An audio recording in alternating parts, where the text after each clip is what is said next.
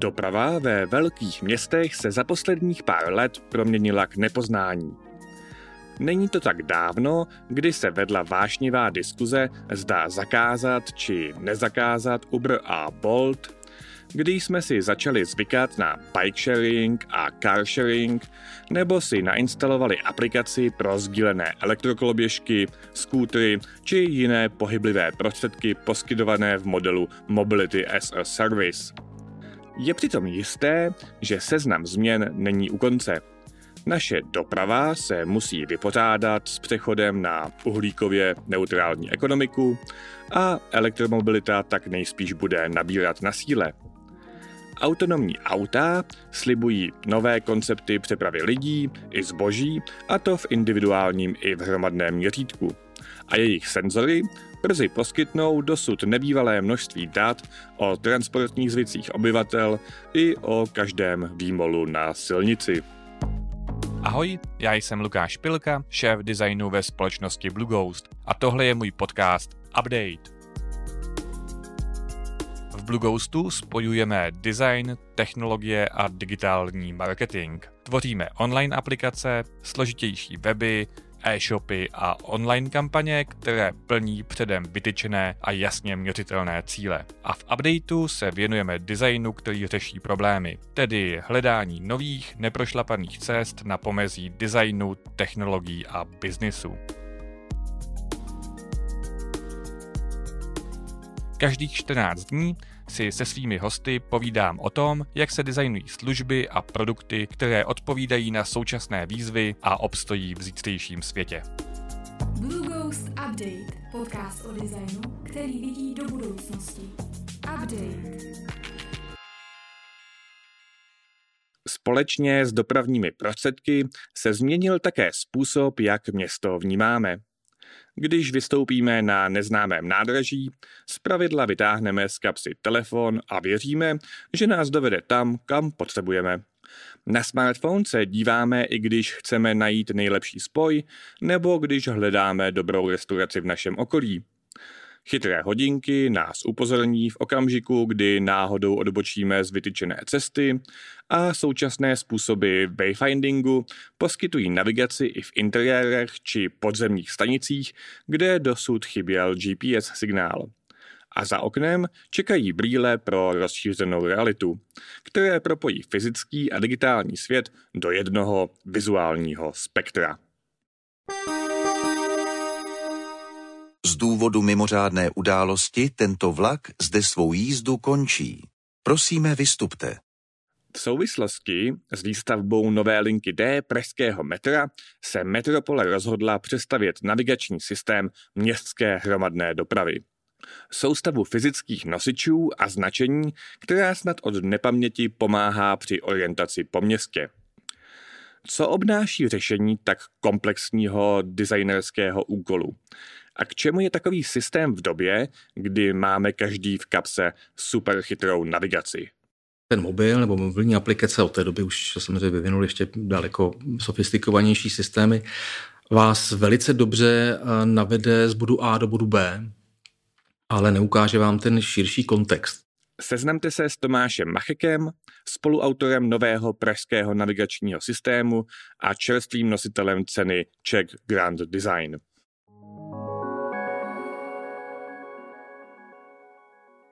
Dobrý den Tomáši a já vás vítám v updateu. Dobrý den. My si dneska budeme společně povídat o navigačním systému pro pražskou dopravu. Co si vlastně mám představit, když se řekne městský navigační systém? To je otázka, která eh, je různá podle toho, v jakém městě se zrovna nacházíte. A samozřejmě ty městské celky a městské organizace eh, potřebují navigovat eh, občany zejména v těch dopravních prostředcích a, a na těch dopravních linkách ale do značné míry se pak ta navigace protahuje i do, těch, do toho uličního parteru a potřebujete ty návštěvníky a i obyvatele města navigovat i nahoře vlastně v ulicích. A každé město to nějakým způsobem vlastně buď přebírá z těch dřívějších realizací, nebo, nebo mění, nebo doplňuje. A Praha v tomto smyslu určitým způsobem je vlastně eh, zakonzervována v nějaké hm, více než 30 letem pozůstatku naposledy vysoutěžené části dopravní navigace z roku 85, kterou dělal Rostislav Vaněk a od té doby vlastně se tím žádný designer nezabýval a ten systém uh, nějakým způsobem přežívá a, a plní tu funkci jenom do nějaké míry. Vy jste teď řekl uh, plní funkci, tak ona ta funkce je asi popsána už v tom, že je to navigační systém, ale kdybyste ji možná dokázal trošku víc rozvést. Navigační systém, no, funkční navigační systém by měl být eh, dopracován ve všech těch dopravních cestách. Praze to je teda zejména ta síť eh, MHD, kde páteří jsou ty dneska tři linky metra, ale na ně samozřejmě navazují i ty povrchové části dopravy, eh, to jsou tramvaje, autobusy, dneska nově opět trolejbusy, patří do nich i vlastně přívozy, Potom eh, vlastně ten eh, systém, tak jak byl vysoutěžen před eh, rokem a půl, tak požaduje i vlastně další navazující část a to je navigace pro pěší společně s novými nosiči mapových podkladů. Z jakých všech částí se takový navigační systém skládá. Mně asi první věc, co se vytane na mysli, jsou cedule, když eh, přestupuju na stanici metra, třeba na Můstku nebo na Florenci, a který mě navigují mezi eh, jednotlivýma linkama. Ono toho asi ale bude mnohem víc. Ten úkol je skutečně komplexní a těch eh, nosičů informací je celá řada. Ty statické informace v podobě těch cedulích, jak jste zmínil, jako v metru nebo ve vestibulech, to jsou, řekněme, ty uh, asi nejčastěji viditelné nebo nejznámější ale do toho patří, do toho infosystému nebo navigace patří samozřejmě i označení jednotlivých zastávek eh, povrchové dopravy, eh, patří k tomu i potom eh, ty další dílčí informace, které obsahují až řekněme třeba po jízdní řády, patří k tomu dneska i digitální informace, které se čím dál tím častěji objevují v navigaci ve městě i v dopravě. Ten systém je poměrně komplexní a těch nosičů bude víc. Některé vlastně konkrétně v Praze chybí a ta soutěž by je měla doplnit a zorganizovat tak, aby jak ty statické informace, tak ty digitální vlastně fungovaly a byly v jednom funkčním celku. Já návrh navigačního systému pro pražskou dopravu vnímám jako jednu z největších designerských zakázek, eh, která se v našem prostředí eh, odehrává. Co všechno obsahuje tak komplexní úkol, jako je právě design navigačního systému?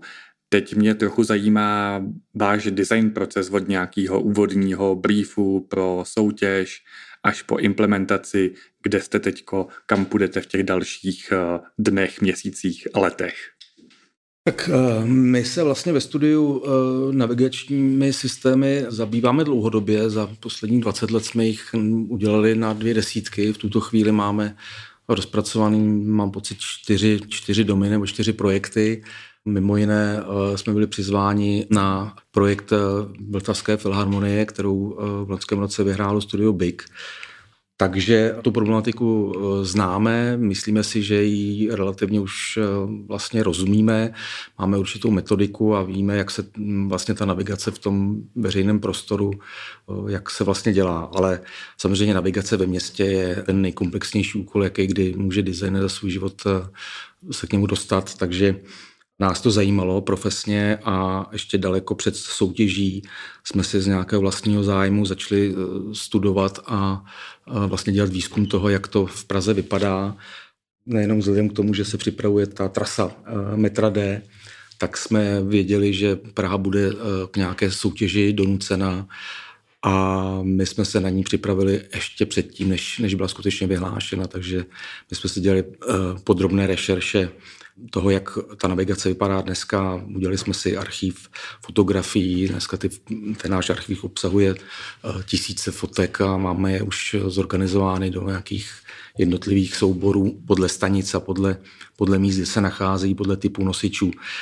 Eh, ve chvíli, kdy jsme tu přihlášku podali, tak jsme měli eh, vlastně už relativně jasno o tom, jak ta navigace vypadá v současnosti a co by se na ní mělo zejména změnit a vlastně ty propozice té soutěže eh, nám, eh, nás tom podpořili, že Praha uvažuje podobným způsobem a, a proto tu soutěž vyhlásila. Takže bylo tam nějaké schromažďování asi stávajícího stavu, byl tam nějaký výzkum, co bylo následovně v tom procesu? Vlastně u takhle komplexního úkolu je nejdůležitější zjistit ty eh, jednotlivé potřeby, vlastně zjistit strukturu toho úkolu, zjistit eh, to, jakým způsobem se ty informace do toho navigačního systému dostávají, eh, jaké tam jsou metodiky pro to, které informace se ukazují a které ne. Takže vlastně ta výzkumná část byla pokud ne z poloviny, možná, že i víc než polovina té naší práce. Ta rešerše a vlastně ta, ta analýza toho stavu a, a těch jednotlivých vztahů mezi těmi uh, dílčími částmi té práce, to bylo to nejdůležitější, co vlastně předcházelo tomu samotnému navrhování. V případě řidičem řízeného výstupu mimo prostor zastávky dbejte zvýšené opatrnosti. Děkujeme za pochopení. Předpokládám, že ta práce není jenom o tom, že ji máte uzavřenou u vás ve studiu, ale naopak, že se na ní bude podílet eh, celá řada další aktérů. S kým vším spolupracujete na tomhle tom úkolu? Samotné zadání té soutěže už vyžadovalo uh, jasné složení toho týmu, takže vedle nás jako designérů uh, jsme přizvali do týmu architekty A69, kteří se podíleli na těch podobách 3D nosičů, Vedle toho byli součástí našeho týmu designéři Superior Type, kteří se zabývají tvorbou písma, který pro ten projekt vyvinuli speciální písmo. A stejně tak jsme ještě přizvali jako externí spolupracující do týmu Dominiku Potužákovou, která se zabývá UX eh, výzkumem a neposlední řadě pana docenta Hlaváčka, eh, Petra Hlaváčka, který je eh, primárně historik, ale zabývá se veřejným prostorem a vlastně i jako nějakým názvoslovím a, a je velkým znalcem pražské historie a prostředí. Takže to byl ten core tým, který se zúčastnil té soutěže. A když byste měl popsat ještě organizace, se kterými spolupracujete, abych to řekl napřímo, kdo všechno do toho mluví? Jak jsem řekl, ten úkol je tak komplexní, že samozřejmě ten klient e, není jeden. Hlavním zavadatelem je magistrát hlavního města Prahy, ale spolupracujícími jsou i organizace jim zřizované a jsou to zejména ty, které se podílejí jako vlastně na tom provozu těch jednotlivých dopravních cest nebo i návazných nějakých služeb a e, je to ROPIT jako organizátor Pražské integrované dopravy, stejně tak e, je to i integrovaná doprava Středočeského kraje, pochopitelně dopravní podnik hlavní města Prahy, mezi ty naše spolupracující patří i Institut plánování a rozvoje, technická zpráva komunikací hlavní města Prahy a Prague City Tourism a v neposlední řadě i práva železnic, protože vlastně ta MHD v Praze a Středočeském kraji se i částečně prolíná jako do té dopravy na železnici. Jak je vůbec technicky možné takhle velkou a nesourodou skupinu všech možných organizací skoordinovat, tak abyste se ve své práci posouval? Je to poměrně složité a je to vlastně ta nejdůležitější část naší práce, abychom se uměli s těmi všemi dotčenými domluvit, abychom vlastně byli schopni dělat kompromisy, abychom pochopili ty jejich jednotlivé potřeby a ty jejich jednotlivé kompetence. A to jednání je v tomto smyslu samozřejmě složité, ale je to dáno také tím, jak složitý a náročný je ten samotný úkol. Můžeš jet pak a nebo hned do školy nebo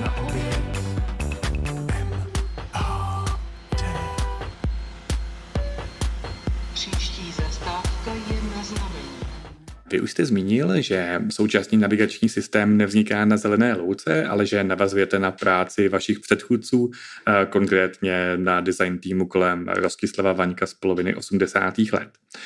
Co jste z jejich práce převzali a co naopak cítíte, že je nějaká velká novinka? Nevím, jestli se to dá takhle úplně vymezit, ale my si myslíme, že pokud lze na něco navázat, tak je to vždycky dobré.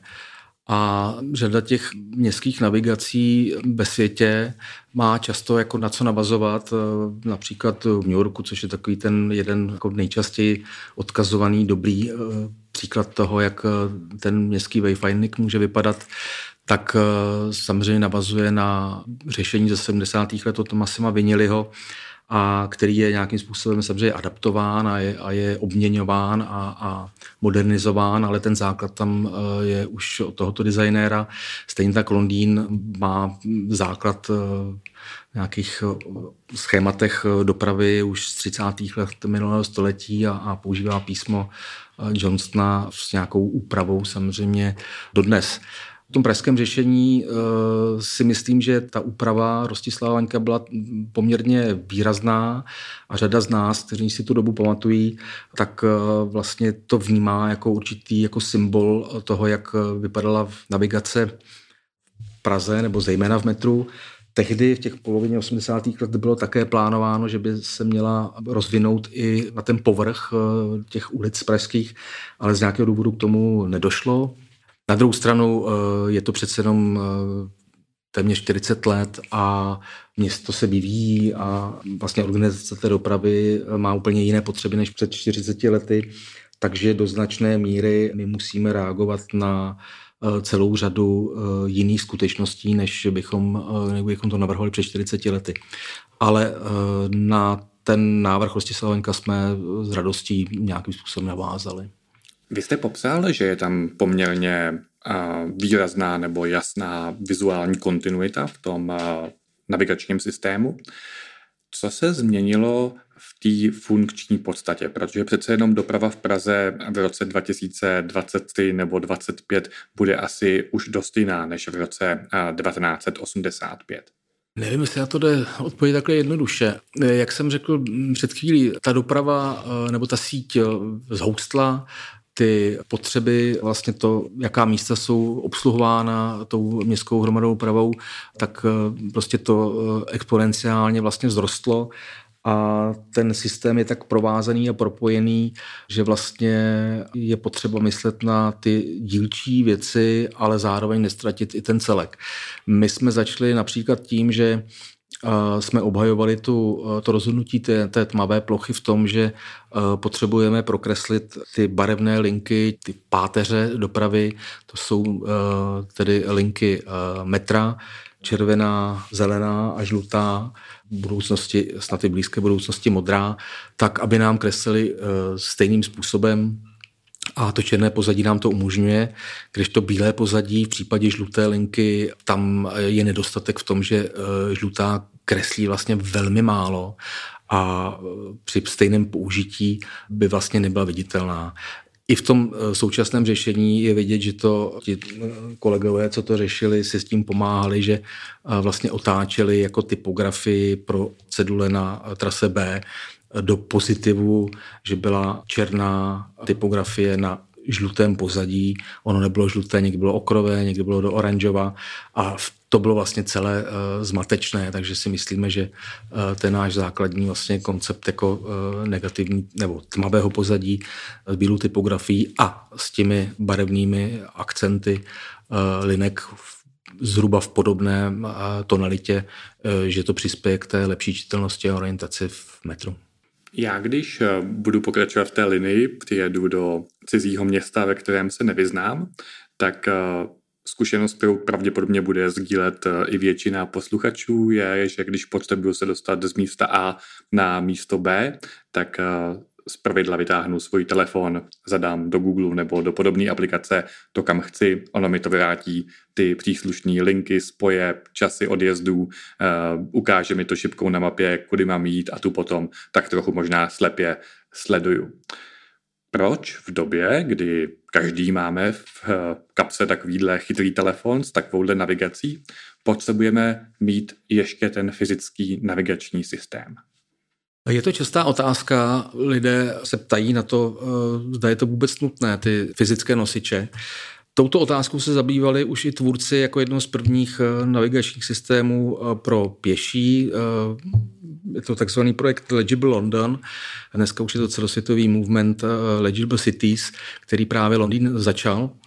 A někdy v roce 2007, kdy začali pilotovat ty mapové podklady v ulicích Londýna, předbíhala tomu hluboká rešerše právě i toho, jakým způsobem se digitální informace nebo informace v mobilech mohou propojovat nebo projevit eh, v té navigaci těch jednotlivců. Eh, a přišli na to, že tam je zásadní eh, rozpor v tom, že ten mobil nebo mobilní aplikace od té doby už samozřejmě vyvinuli ještě daleko sofistikovanější systémy, vás velice dobře navede z bodu A do bodu B, ale neukáže vám ten širší kontext. Ve chvíli, kdy se někde jenom vynoříte ve městě a chcete se takzvaně porozhlédnout, ať už jste turista nebo i e, obyvatel a máte volný čas a chcete jenom proskoumat, jako vlastně, co je v tom okolí, kde se nacházíte, tak ten mobil vám to úplně ne docela jako umožní, protože sám víte, že když si zobrazíte mapu, tak e, vlastně tím dynamickým způsobem, podle toho, jaký máte detail,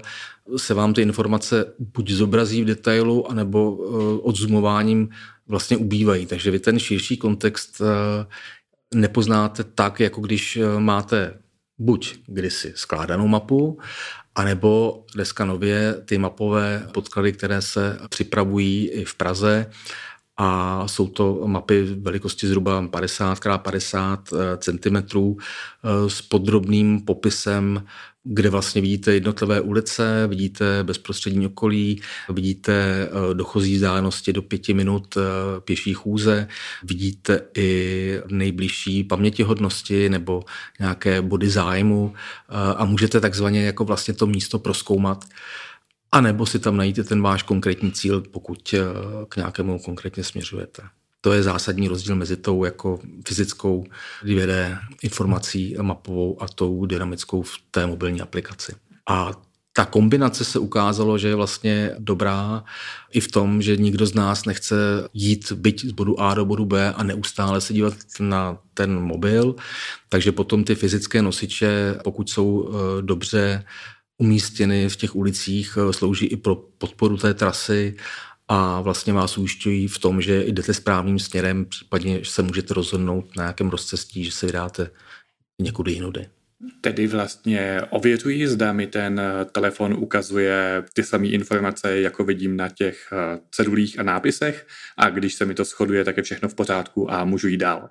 Mm, bylo by to ideální, nevím, jestli se to podaří vždycky, ale uh, zhruba tak nějak bychom si to představovali, že by to mělo fungovat. Příští zastávka je na znamení. Informace kolem dopravy nejsou statické, ale naopak se dynamicky mění. Spoje mají spoždění, nebo se plánují různé bílky, nebo nastávají nehody, nebo když jedu v autobuse, tak eh, mi ukazuje, jaká je příští stanice. Dnešní technologie asi dokážou pracovat eh, i s těma, těma dynamickýma informacemi, a předpokládám, že eh, navigační systém nebude jenom o těch statických, řekněme, kamenných cedulích. Jaké dynamické prvky nebo jaké digitální prvky ten systém obsahuje? Vlastně všechny obrazovky, které vidíte dneska v dopravních prostředcích, by měly být součástí toho našeho řešení. Je to jedno z dílčích řešení, které vlastně řešíme a na které jsme byli poptáni. A je to nedílná součást toho, aby vlastně ta grafika na těch eh, statických eh, nosičích byla stejná nebo obdobná, tak jako na těch digitálních. Takže je, je to tak, je to jeden systém, který je propojený. Eh, je to složité v tom, že ty jednotlivé obrazovky nebo digitální nosiče obsluhují zase různí operátoři. Ten tok těch dat tam není úplně ideální. Podle nás tam jsou některé technologie možná zastaralé, protože se musí soutěžit podle, podle zákona zákona a, a nelze to jen tak vypovědět do chvíli, kdy se objeví lepší technologie. Takže tam e, jsou určité jako dojezdy za nás třeba e, technologií, které už dneska e, jsou možná zastaralé nebo jsou dávno překonány, ale my vlastně s těmi jednotlivými stakeholdery, kteří jsou účastníky toho celého projektu, tak se bavíme o těchto možnostech, aby jsme byli připraveni a byli jsme trošku operativnější a, a, a vlastně jsme eh, navrhovali systém pro 21. století a ne eh, pro konec 90. let minulého. No a podaří se vám to sjednotit? Opravdu se dostaneme do stavu, kdy ten displej v autobusu a fyzická cedule statická v metru a řekněme displej na tramvajové zastávce budou komunikovat eh, a vypadat stejným způsobem? Myslím, že stoprocentně to úplně nejde, protože samozřejmě už jenom ta podstata těch nosičů eh, je jiná. Ta eh, digitální informace nám umožňuje animaci nebo nějakou dynamickou změnu, umožňuje eh, lépe reagovat na různé výluky nebo mimořádné situace, ke kterým dochází pochopitelně v takhle složitém dopravním systému jako denodenně v podstatě. Takže primárně digitální informace jsou určeny k tomu, aby reagovali na, právě na ty změny, aby uh, cestující rychle informovali a ty statické jsou ty, které jsou, řekněme, neměné a které vlastně jsou fixní, ale měli by toho uživatele uh, vlastně informovat o stejných skutečnostech stejným nebo velice podobným způsobem. Vy, když jsme měli společně přípravný kol, jste mi řekl, že Praha je vlastně v permanentní výluce a že výluka je normální stav. Já když si zkusím vybavit, jak vypadá výluka, tak se mi to spojuje s řadou různě rozmístěných plechových cedulí s takovýma těma oranžovými páskama, který přeškrtávají ty uh, stávající nápisy a různýma divnýma šipkama a směrovkama, který se někde nalepí, někde přišpendlí a vypadá to velmi podivně. Uh, řekl bych, že tohle to jde asi uh, řešit nějakým kultivovanějším způsobem. Jak k tomuhle tomu přistupujete vy?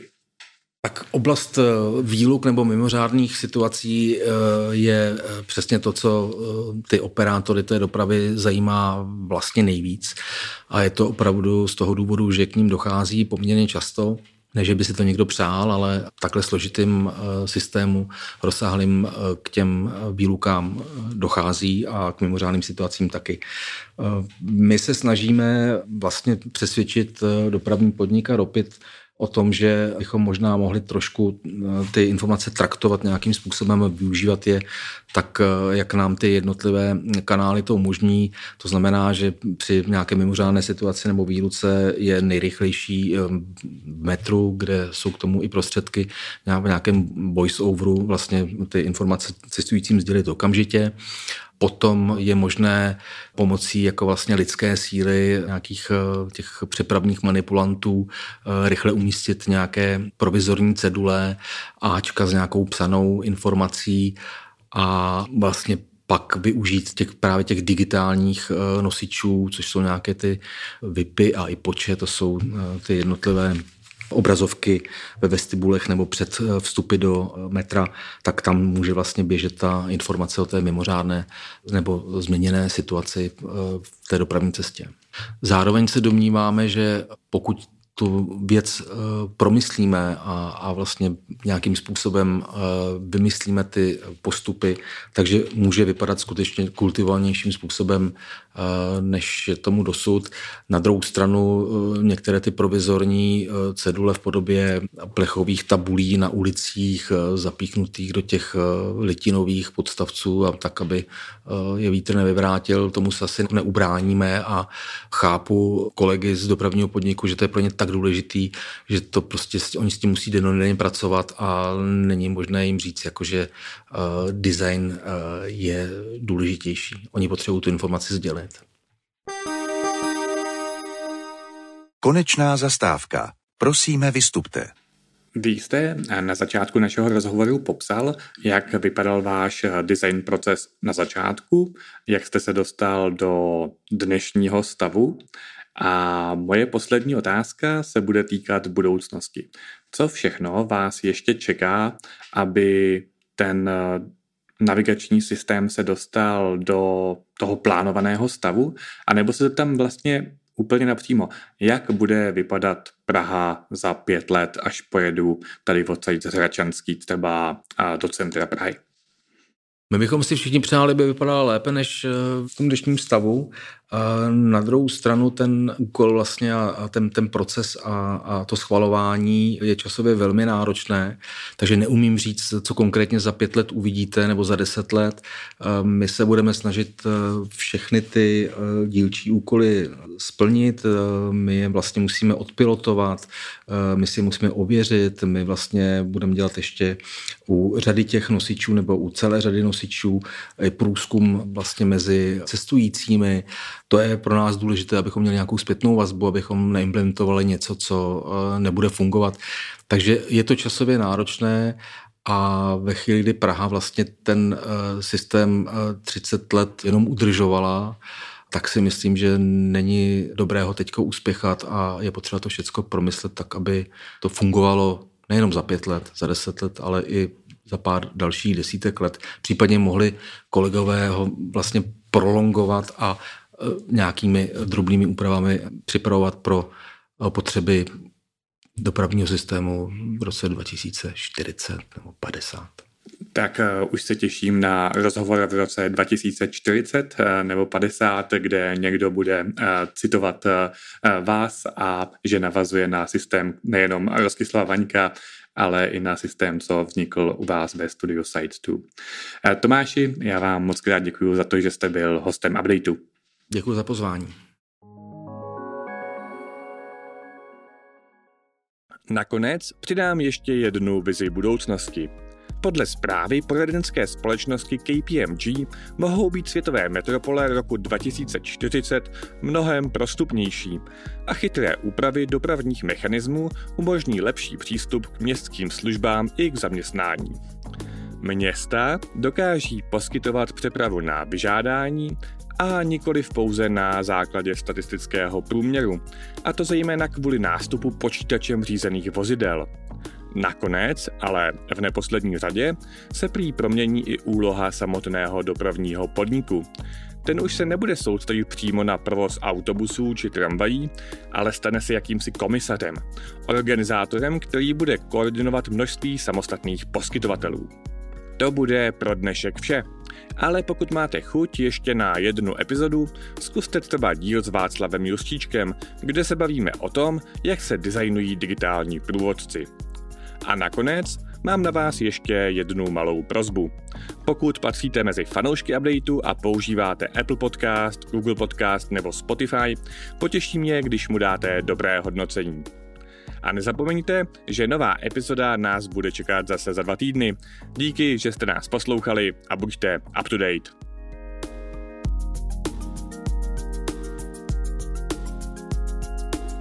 Blue Ghost Update, podcast o designu, který vidí do budoucnosti.